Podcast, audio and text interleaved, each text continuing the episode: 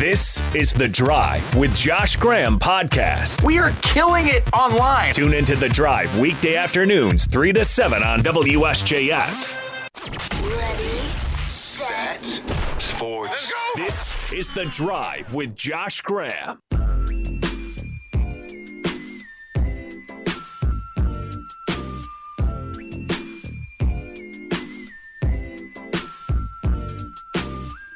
So glad to have you on this Thursday drive. It is WSJS News Talk Sports for the Dryad, and we must talk about what's going on in the ACC right now. Even though very little about the move would make sense at this point, you should still expect that the ACC is going to expand with the additions of Cal, Stanford, and SMU because it's not really hard to read the tea leaves today and realize where this is all headed. The right reporters are all over this, saying things like, it's ramping up. A vote seems inevitable. And we've learned that they don't take a vote unless they already know they have at least 12 of the 15 university presidents voting in approval of whatever the subject happens to be. In this case, conference expansion. Pete Thamel of ESPN, Nicole Auerbach of The Athletic, Pat Forde of Sports Illustrated. These are the guys that are dropping those hints out there.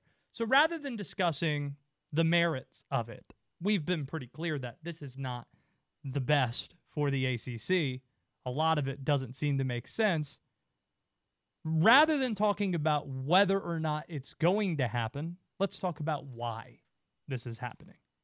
And it's not just a blanket because of the money type of answer. Duh. It's not a very smart observation. Not very interesting either. This is happening because university presidents are in control. Jim Boeheim griped about this last week saying we gave control to these university presidents and this is what happens. University presidents are in the academic world. And in academia, you're closer to a politician than you are a sports administrator. What's that mean? You're probably not listening to sports radio for, for, for starters. You might not be as knowledgeable about sports as the average sports radio listener. Yet you're the one that gets to press the button on yes or no on big decisions such as this for conference expansion. It also means that if it doesn't work out, they're not going to be nearly as crushed, as devastated as the people who have devoted their lives to these teams, to these programs, these schools, these sports, right? They'll just say, well, I made a business decision here. They're bean counters. If it doesn't work out, okay, we ended up richer as a result of it, though. And we're all left looking at their wake, what they ended up doing. You've got Condoleezza Rice and President Bush last week lobbying ACC presidents. That might not mean much to you or maybe even to coaches or, you know, these athletic directors, but the university presidents, it probably matters a great deal. And you're only talking about having to flip one vote.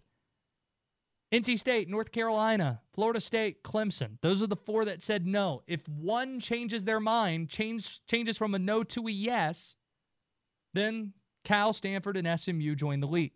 That's why it feels like this is inevitable. It was inevitable that they were going to rebroach this subject since the ACC didn't put out a statement a couple of weeks ago saying, we are not going to expand after the first straw poll didn't produce the result that 11 of the schools voted wanted it to produce. You also have Notre Dame pushing for this. Here was Jack Swarbrick with Dan Patrick on Cal and Stanford, specifically joining the ACC. We've been pretty uh, vocal in the past month about we need to find a home for Stanford and Cal. That you can't have two of the great academic institutions in the world not have a not have a place to play. What kind of solution you got? We're working on it. Meaning? Well, th- there's still consideration of the ACC as a home for those schools. They're the most vocal on this. They have the least amount of association of the schools with 15 votes, and they are the most vocal. Notre Dame is. It's something I want to talk about with Matt Fortuna later. Then you have the report of the $72 million figure. That might be enough to sway one of the presidents. Ooh, an extra $72 million? That sounds fantastic. But the devil's in the details. That doesn't mean you have $72 million to split to Florida State and Clemson and North Carolina to keep them happy. That's not what that means. It's $24 million approximately each school's going to net from the from ESPN given their television agreement. So each school is going to produce $24 million for the week. Okay. And Cal and Stanford, they said in the initial years, they're not going to take even 50%. They'll take 30% based on some of these reports I see out there. And SMU is not even going to take any of the television revenue for the first seven years of its existence. Now, let's acknowledge the obvious. After seven years, they're going to eat at that pie. And are schools all of a sudden going to want to take less at that point? Fat chance on that. And then Cal and Stanford, I'd imagine that 30% number is going to ramp up as time goes on. But let's just take that at face value right now $72 million. Cal and Stanford get 30%. You're talking about 7 to $8 million apiece for each of those schools, which means 72 million now becomes close to $55 million. Still sounds like a lot to distribute. Okay. Then you talk about the millions of dollars of travel that you have to do, not just for football, but for all the other programs, the Olympic sports, to go to and from the West Coast and the logistics of that that you have to figure out. That's going to cost millions of dollars as well per school, eating away at that $72 million. Then, are we going to give the rest just to the schools that are the loudest? Is it going to be performance based solely, or are they going to evenly distribute some of that funds, some of those funds, evenly? If not, are you going to get those 11 votes that you need, those 12 votes that you need in order to push this thing through? If it's distributed evenly at all, then you're talking about Florida State getting close to what? If you split it across 14 schools, 5 million, 6 million if some performance incentives are added on this. And we've already heard FSU say that's not going to be enough to keep them happy. It's simply not going to be enough. So, from that point, why even do it?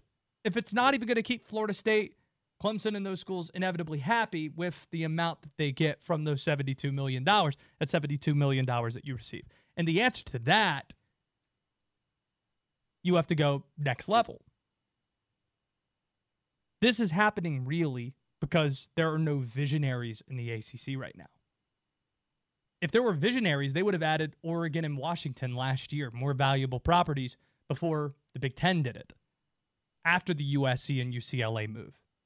They would have added schools that the Big 12 already added rather than pulling at the scraps that those schools didn't want in Stanford and Cal. If you had visionaries, you would have done that by now. But they don't exist here. You have a bunch of followers. That's what we're talking about. And you have people that are being driven by fear. That's what this is about. It really is. Peer pressure. Oh, eh, the Big 12's adding, the SEC, the Big Ten. We can't be left behind, or else we're going to end up like the Pac 12. We can't be the school with the, with, with the smallest amount, the, the conference with the smallest amount of schools with 14. We need to add. Just for the sake of adding, we need to add. And, and if we lose Florida State or lose Clemson, what are we going to do then? Oh, we got we need to have Stanford and Cal to protect ourselves, as if those are the schools that are going to protect you. It doesn't make sense. It never made sense. This is a financial band aid. That's all it is. It's kicking something down the road, kicking the can down the road. But at this point, it's something we should expect to happen. The ACC is going to expand. On Twitter at WSJS Radio, if you want in, DJ Turner in for Will Dalton, who's producing the morning show, pinch hitting on the morning show this week. WD watched Jurassic Park for the first time last night. And even though he's not here right now, we do have his next classic that he's going to watch narrowed down to four here. Which of these is the best movie, DJ? Inception, Unforgiven, Point Break, or The Notebook? Which of those is the best movie, purely? That I think he will like would be Point Break. Not what I asked. All right. What's the best movie? Unforgiven. I agree with that. What's the movie that's the most fun? Um, let's see. You got Point Break, Inception, Unforgiven. What was the, last one? Notebook. What would be the most fun? Uh, Point Break. Yeah. That's why I hope that one wins, but Inception right now is cleaning up. If you're not gambling, Come on now, let's talk some money. you're not trying. You are so money. You don't even know it. But you do. Let's play some bets. I'm gonna make you rich. This is Graham's Gambling. Let's not keep the people waiting. 74, 56, and 2 last year. That is nearly a 60% hit rate for Graham's Gambling. We pick football games. That's what we do. And we pick football games very well. Just trying to prime ourselves for when gambling is legal in the state of North Carolina. We'll hand out these picks anyway. And I've got four for week zero. Yes, there's only seven games. Most of them are gross, and you're probably not going to want to watch them. I'm going to watch them all, and I'm going to fire off on four of them here.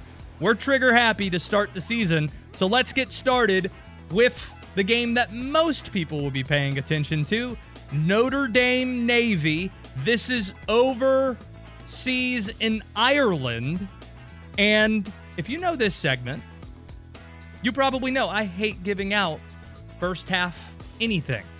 That's not generally what we do around here. And we generally don't bet unders either because that's usually betting against fun. And who wants to do that? The answer me to open the year because I like picking winners more than I care about all those other things I just mentioned. We're going with first half under 25 and a half for Notre Dame and Navy because it's going to be iffy where you're trying to build chemistry with guys. You got a lot of new parts there. New offensive coordinator, new quarterback, and Sam Hartman, who transfers from Wake to Notre Dame. They're going to be slowly trying to figure things out. Navy generally plays Notre Dame tight. Last year, in fact, was a single digit game between Notre Dame and Navy. And with the new rules as well, with the play clock and the clock moving, even after first downs, the way that Navy runs it with the triple option, they're going to shorten the game a little bit. I think 25 and a half is a bit too many for the first half. So we're going under 25 and a half. Send me that cash out, family. Next pick here. This is my favorite pick and then perhaps the weirdest one that I'm going to give give out. Jacksonville State. Do you know what Jacksonville State's mascot is, DJ? Take a guess. Tigers. Gamecocks. Gamecocks. the Jacksonville State Gamecocks. They're opening up with UTEP in week zero. And here's what you need to know about the Cox Jacksonville State is getting one and a half. They're at home. They're coached by former Michigan and West Virginia coach Rich Rodriguez. Yes, Rich Rod's in the house. And this game is Jacksonville State's first FBS football game. So they're going to be fired up. They play great defense. The Miners, they're losing a quarterback, they're losing an OC. Jacksonville State's going to win the game on the field, but we'll take the small number anyway. Gamecocks plus a point and a half. Send me that cash out, family. You're going to hate this pick. This pick might even make me a bad person, but again, I like being right more than I care about being a good or bad person. Vanderbilt minus 17 and a half against Hawaii. Yes, it's Vanderbilt football, and they're laying 17 points. Vanderbilt football. And everybody's wanting to root for the Rainbow Warriors who's having tragedy all around them in the state, on the island. There's terrible headlines coming from there, and we certainly sympathize with that. But on the field, Vanderbilt flew to Hawaii last year in week zero and beat Hawaii by 50. Not a joke. They won by 50 on the field. Vanderbilt supposed to be better this year than they were a year ago under Clark Lea. So I'm not saying they're going to win by 50, but they're going to win by more than 17. That's what I'm saying. Vandy minus 17 and a half against the Rainbow Warriors of Hawaii. Send me that cash out, family. And the last one that we have, this is what we call a hold on to your butts classic. paying homage to Jurassic Park, which WD is going to review. He watched for the first time in the last 24 hours. San Jose State is getting 31 at USC, and we think that that's uh that sounds about right. At San Jose State, they're going to be able to cover that number. Spartan up! This is Sparta! San Jose State had one of the best offenses in the Mountain West last year. They bring their quarterback back, they bring their staff back. You know, there was only two games last year they scored fewer than 21 points. USC's defense is crummy. There was only three or four games that they allowed fewer than 21 points. USC in the Pac 12. So, yes, Caleb Williams is going to get his with our guy Lincoln Riley. They're going to put up a ton of points and win this game going away. All we're saying is, hey, San Jose State, can you get to 21? Can we get to 21? That's what I'm asking. Because, yeah, we think that USC will score 48, maybe get to 50. We think that. Sure. But can they cover 31, San Jose State? I say they can. We're going with the Spartans. I already know how this is going to end. USC's backup defense is in there, and they're down 34, San Jose State. But they're wanting to score and play till the end, and that's what they're going to do, and they're going to cover that number because we're really good at this, as we me spelled that out. cash out, family. 74, 56, and 2. So in review again, we got Notre Dame Navy first half under 25 and a half. Jacksonville State plus a point and a half against UTEP. Vanderbilt minus 17 and a half against Hawaii. That just feels so crummy to do. And San Jose State plus a lot against USC. Send me that cash out, family. It's here. Week zero, baby. Week zero, baby. Graham's gambling for week zero. complete disaster. And and listen, I'm not. Uh, every, everybody in the industry has to take responsibility here. I'm not uh, excluding myself from that. Complete disaster. That's what Notre Dame AD Jack Swarbrick called the current state of college athletics with Dan Patrick yesterday. Hmm. Let's sit down and think really hard which people have been primarily responsible for where college football is right now. I'm going to have to put my thinking cap on, really start to think about who might be responsible for all this. That's a tough one. As somebody who used to know the friend zone very well back in the day, it's pretty familiar to me watching the way Notre Dame is treating the ACC. Notre Dame has completely friend zoned the ACC, putting them in a position where they're leading them on. They are, Notre Dame's leading the ACC on. They're never going to love them back, but that's not what the ACC thinks is going to happen. They're still holding out hope. And at the same time, Notre Dame is taking full advantage of the fact they know that the ACC is head over heels in love with them. While sitting down with Dan Patrick, we played some of the clip there a second ago. Jack Swarbrick wouldn't even acknowledge Notre Dame's relationship with the ACC. Here he was on what it would take, for example, for the Irish to shed its independence and join a conference. We didn't have a media partner. Uh, that we didn't have a fair path to the college football playoff. If the NBC media plan was not there, would Notre Dame be in a conference? Yeah, if we didn't have somebody else who was willing to step up, yes. Okay. And would that be the Big Ten? I don't know.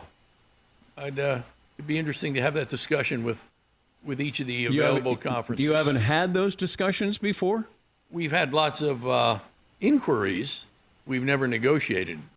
Now, here's a fun fact Notre Dame contractually agreed that if it were to join a conference before 2036, this is part of their written agreement with the ACC, that they'd join the ACC. So the answer to Dan Patrick there should have been no, we can't join the Big Ten. The only conference we could join is the ACC because that's what they contractually agreed to. But that's not what Jack Swarbrick said. Jack Swarbrick spent 15 minutes sitting down with Dan Patrick, acting like he th- that Notre Dame wasn't in the ACC at all. It uh, It's the equivalent of having that guy that you friend zone go to like a ice cream parlor with you and pretending like you don't know the guy at all. Oh yeah, that guy? Steve? Oh, oh man, he's nothing. He's no threat. I'm not dating Steve. Steve Steve and I aren't together. What are you talking about, Steve? Oh, not even talking to that guy. That's that's what's happening happening here. That's the way that Jack Swarbrick talks about the Atlantic Coast Conference so dismissively. And even though Jack Swarbrick will never love the ACC back, he will take advantage of them. He noted there what would get Notre Dame to join a conference if they don't have fair access to the college football playoff. Now, let's think about who created the college football playoff model.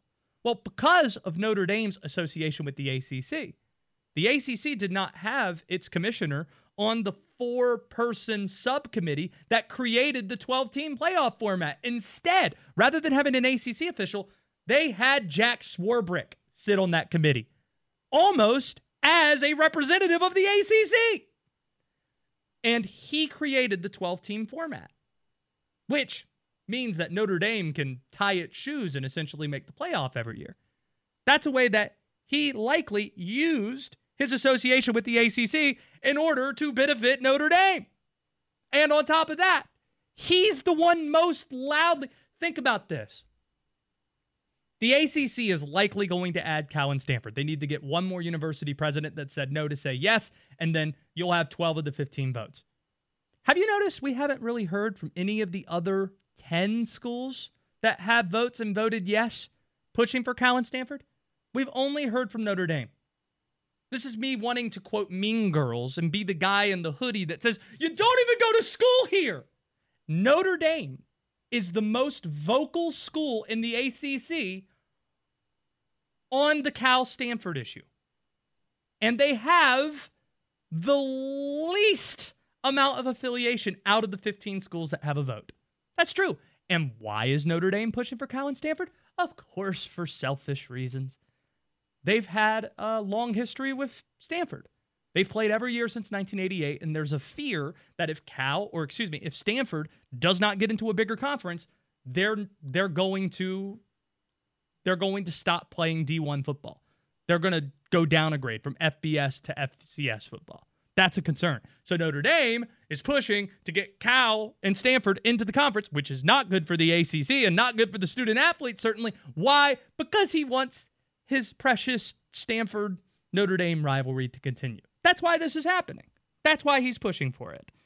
And if John Swofford, the former ACC commissioner, had a backbone back in the day, like John Swofford did plenty of fantastic things. The pros far outweigh the cons. He is one of the most important people in the history of this conference. But he dropped the ball on the Notre Dame issue. If he had a backbone with Notre Dame, Notre Dame would be in the ACC today. Like here was Jack Swarbrick on the closest that Notre Dame came to joining a conference. You know, I don't know that it was particularly close, but if we hadn't been able to find a home for our Olympic sports with the ACC, maintaining football independence would have been problematic. We needed a partner who would uh, who who would allow our Olympic sports to participate at the level we want them to. Hmm. So if John Swofford strong armed them and said, "Hey, the Big East is falling apart. Notre Dame, you can't have your schools. Like, what are you going to do if your schools? You have to join in football if you want those other programs to have a home at the highest level. Maybe Notre Dame joins. Better examples 2020. Notre Dame has a really good team. Notre Dame went to the college football playoff. They've only been to the playoff twice. This is one of the two times. But they had an independent schedule, and everybody was playing just conference games in 2020 because of COVID. That was the scenario. And I've had football coaches tell me this that the ACC could have given Notre Dame an ultimatum and said, listen, if you want us to put together a conference schedule for you, you need to join the conference. Instead, John Swofford, in his final year as ACC commissioner, said, you can be a conference member just for this year and then go back to your independence. And they had the best season that they've had since Brady Quinn was playing quarterback for them in the mid 2000s. The ACC allowed for that to happen. And now we're seeing the results of it. The ACC has been completely friend zoned by Notre Dame. Before we get to Will Palaszczuk, who will join us in just a few minutes, voice of Charlotte FC, we need to figure out a movie for WD to watch next week. So He's not in here. So we're going to going to choose these movies on his behalf because we know he's seen none of the good movies. And he's watched Jurassic Park. He's going to review that next hour. Maybe DJ Turner can help me out with this. DJ, you and Stan Cotton have something in common. Stan is a huge fan of westerns, and you're a big fan of westerns, and you're also a big fan of Clint Eastwood. So when you think of Clint Eastwood, what movies do you think of? What's the first movie that comes to mind? The good, the bad, the ugly. Excellent movie. WD actually has seen that movie. Good. We made that happen. What else do you think of? Uh, Outlaw Josey Wales. Thanks to Stan Cotton, he's seen that one as well. What's another Western Clint Eastwood? Uh, Unforgiven. No chance that he's seen Unforgiven. so let's write that one down. In fact, Mike DeCourcy was on the show yesterday quoting Unforgiven. So that, that fits kind of well. Close to a 30 year anniversary on that one, too. So we'll have that in there with Gene Hackman and such. UNWD, you know, we're talking earlier, I heard you you both about Patrick Swayze. And that's the look that he goes for. Like he's WD's going for the Patrick Swayze and Roadhouse look. Well, he looks like Dalton in Roadhouse. So. That's what he's going for. Mm-hmm. So we made him watch Roadhouse, and he watched Ghost too. He watched both those movies. He hasn't seen Point Break though. Point Break's awesome. I know you love John Wick. Yep. So that feels like the right choice. We're gonna go Keanu Reeves. We'll go with Patrick Swayze. Point Break. That's another option for WD. I watched Barbie earlier this week. I know WD hasn't seen The Notebook, which is amazing. It is. How- Not the movie, but amazing that he hasn't seen it. so we'll throw that in there. We'll make that happen. You can vote on that. And how about Christopher Nolan? He's been all the rage with Oppenheimer. Inception's been on this poll a few times and not gotten it. This might be its best shot. We'll give Inception another chance too. I fell asleep. Ah, it's a good movie. I did not like it. Are you into Nolan movies? I am. I did not like that. I didn't like Inception, or I like Inception.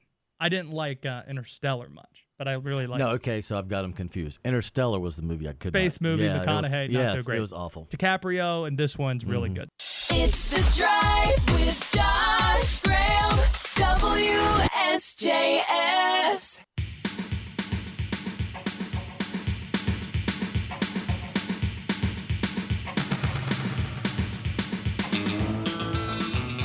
Will Dalton, who is not producing today's show because he's pinch hitting this week, mornings with Triad today, has popped into our studio just for this segment.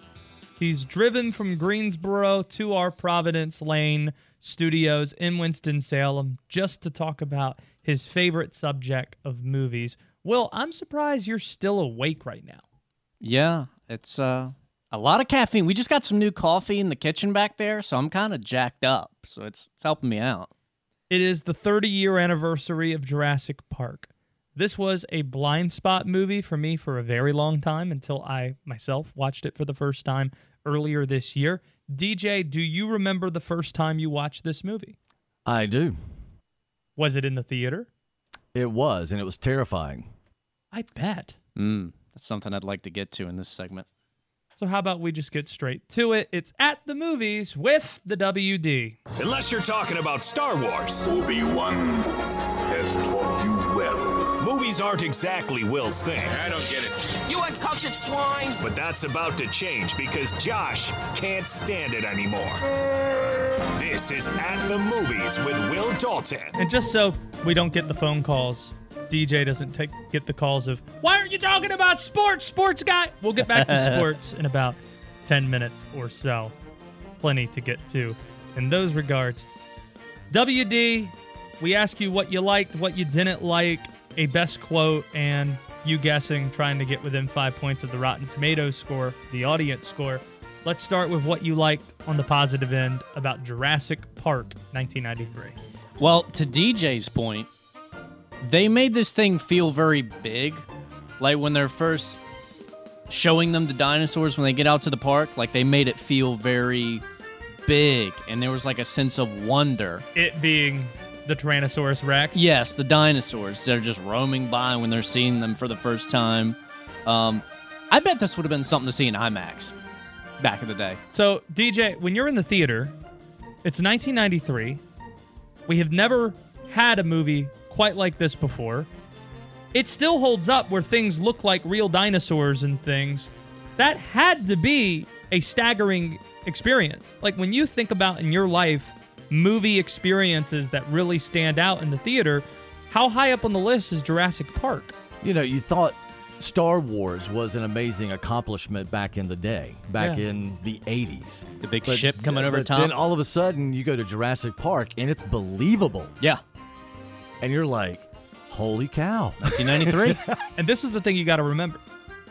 The thing I like the most about rewatching this movie again is the blend of CGI and practical old school special effects. Apparently, this is based on the internet. It only had 55 frames of CGI.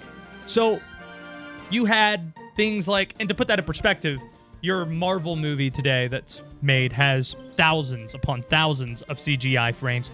So you had that you know, some CGI plus a guitar string that's used underneath like the body of water to make it look like a ripple effect when the T-Rex is coming by. You have you know, you built actual dinosaurs. Mm-hmm. You built actual dinosaurs and it looks great and that's an achievement. Like 30 years later, this movie does not look outdated. It still looks fantastic and that's an achievement I think for this movie. What didn't you like about Jurassic Park? the fact that somehow a glass windshield can be used to stop a raptor. Yeah. When those kids were like holding it, like when the rap the raptor's like crushing the car, and they're like, Was this the Raptor or the T Rex you're talking about? I can't remember. Whatever Well- was whatever it was attacking them when that had just crushed the car and flipped it over. and T-Rex. and it crashed or cracked the windshield in, so they're holding it as a shield. By the way, this is classic Steven Spielberg. Yeah. Like, what makes this attack of a T Rex feel a lot different than, say, Godzilla fighting a massive ape or whatever?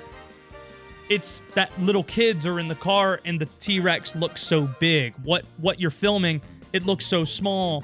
Like it looks so big to the audience. If you just have a gorilla fighting a dinosaur and they're the same size, by scale it just looks like a couple of people fighting almost. So it does make it even more terrifying that that's the case. So you're just calling shenanigans that this T Rex can't hurt the kids, but they were telling you like you have to stay still and like I, I felt like they explained it pretty well why they were what they were supposed to do. They had an expert right there. They did, but as that car was being crushed, I mean, the kids are screaming, ah! and like, oh, they just magically get away. Okay, yeah, WD. He would have liked the kids to get murdered by the T Rex. that he would have enjoyed say that. Uh, you know, he's saying that's the thing that he pinpoints that he doesn't like about Jurassic Park that the kids weren't killed by a T Rex.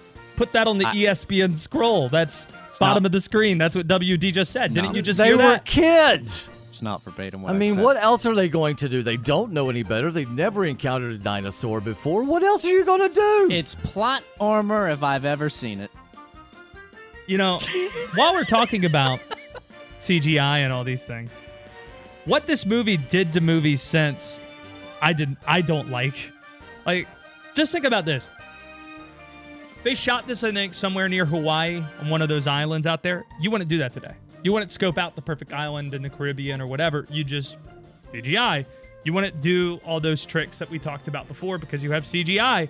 The sequels of this movie, the marketing, turning everything into a lunchbox and, you know, a toy that people can buy. It's made everything a trilogy. It's made every story endless where nothing is close ended. So you have a string of movies. I don't know if that's what Steven Spielberg intended when the movie came out 30 years ago, but you can see the effect today that Jurassic Park's had on everything, and I don't think I like what has come from that. Even as even though I really like the movie. But my grandson, who is nine years old now, he saw Jurassic Park for the first time when he was eight. And he was, I mean, he loved the movie. Did he I want to become a paleontologist? No. Why would anybody want to become a paleontologist? Well, because of this movie. Apparently, like in the 90s, that was one of the more popular degrees after this movie came out. Like people wanting to get into paleontology, the same like way that after All the President's Men came out like 50 years ago, everybody suddenly wanted to get into journalism. That's a real thing. Archaeology, this Indiana movie, Jones. Like this movie's so popular. If you want to spin it to sports, before 1993, nobody knew what a raptor was. And then this movie comes out, and is it a coincidence a few years later that the NBA franchise is called the Toronto Raptors? No, I, I don't think so. I think Jurassic Park, if Jurassic Park doesn't happen, that franchise in Toronto is not called the Toronto Raptors. This movie made Raptors cool and made people know what Raptors were, which is kind of amazing. What's the best quote from Jurassic Park? I got two here. Okay. Shoot her! Shoot her! And Dodgson, Dodgson, we got Dodgson here. I don't know what that is. Whenever he brought the uh, money to Newman, Nedry. Newman? Hello, Newman. Hello, Newman. uh, the the two lines I think have stuck out the most, or like have had the most staying power over the 30 years. It's just John Hammond's reading of "Welcome to Jurassic Park." The way that you say that, and early Samuel L. Jackson saying "Hold on to your butts." I still say that regularly, all the time.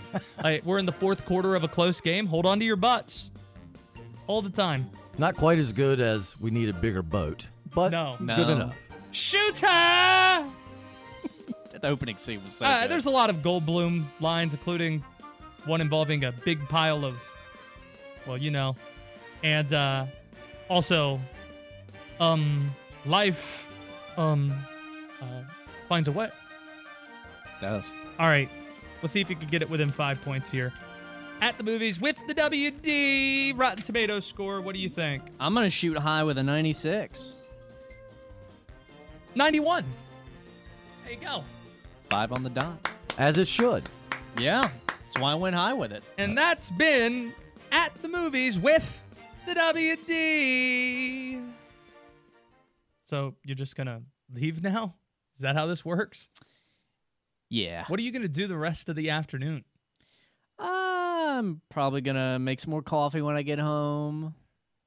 Probably not gonna watch more movies since I watched my movie for the week last night. We're gonna decide ourselves, and you're gonna have no part in the process of what movie you're gonna yeah, watch next week. I'm. go- It's gonna be blind blind test for me. I don't. I don't know if I like that. yeah, we'll figure that out by the end of the show. But thanks for being, for the first time, a guest. Yes, on the show I produce.